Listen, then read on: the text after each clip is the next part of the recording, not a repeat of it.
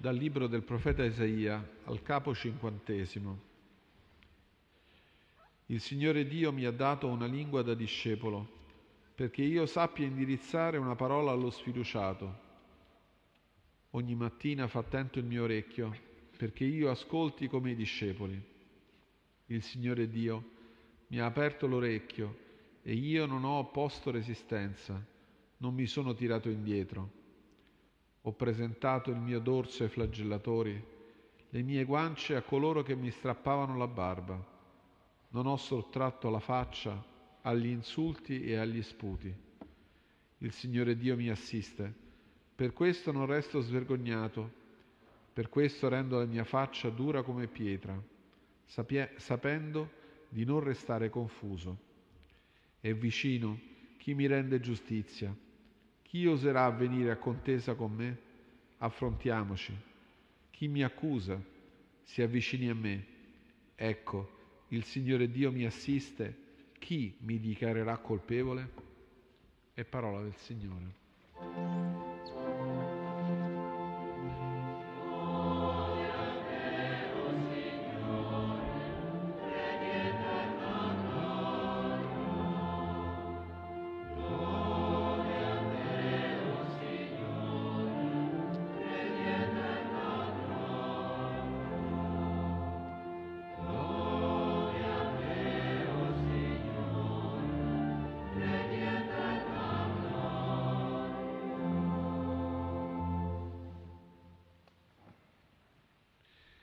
Cari fratelli e care sorelle, nel libro del profeta Isaia ci incontriamo con questa figura a tratti misteriosa, quella del servo del Signore, di cui stasera abbiamo ascoltato parte del terzo canto. Non ha un nome, né come spesso avviene nella Bibbia una genealogia, ma solo un titolo, servo del Signore. Non dobbiamo però pensare a un termine che si possa considerare un diminutivo, perché questa espressione è stata spesso associata nell'Antico Testamento a molte grandi personalità, come Abramo, Mosè. Anche la madre del Signore, ricevuto l'annuncio dell'angelo, si definì come la serva del Signore. Nel libro di Isaia appare più volte menzionato questo misterioso servo, in particolare in quattro diversi momenti, in quattro capitoli diversi, ci sono delle descrizioni approfondite. Ma chi è questo servo del Signore?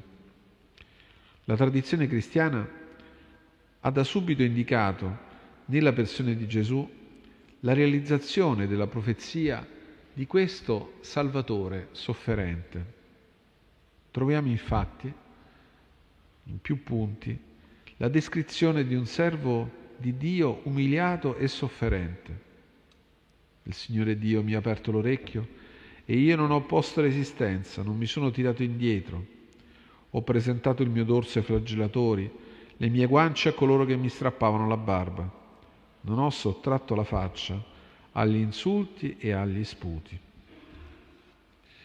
I testi del profeta Isaia sul servo del Signore sono largamente usati nelle liturgie della settimana santa come un'immagine della passione di Gesù che per obbedienza al Padre affronta ogni ostilità e umiliazione. Gesù ci appare quindi in questi giorni come la realizzazione di questo servo, chiamato a portare la sua opera di salvezza all'intera umanità. Ecco il mio servo, ho posto il mio spirito su di lui, egli porterà il diritto alle nazioni. È una missione, quella del servo, che sarà condotta con grande mitezza e misericordia, senza condanna, aprendo un tempo di grazia e di perdono, che possa riconciliare quanti sono lontani, come leggiamo nel primo canto del servo del Signore non griderà né alzerà il tono, non spezzerà una canna incrinata, non spegnerà uno stoppino dalla fiamma smorta.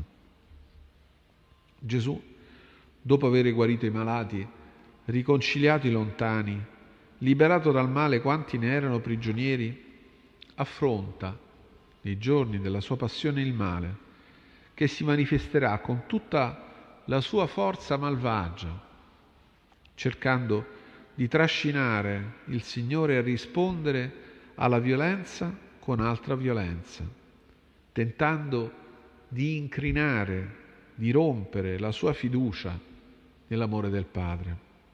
Così non sarà.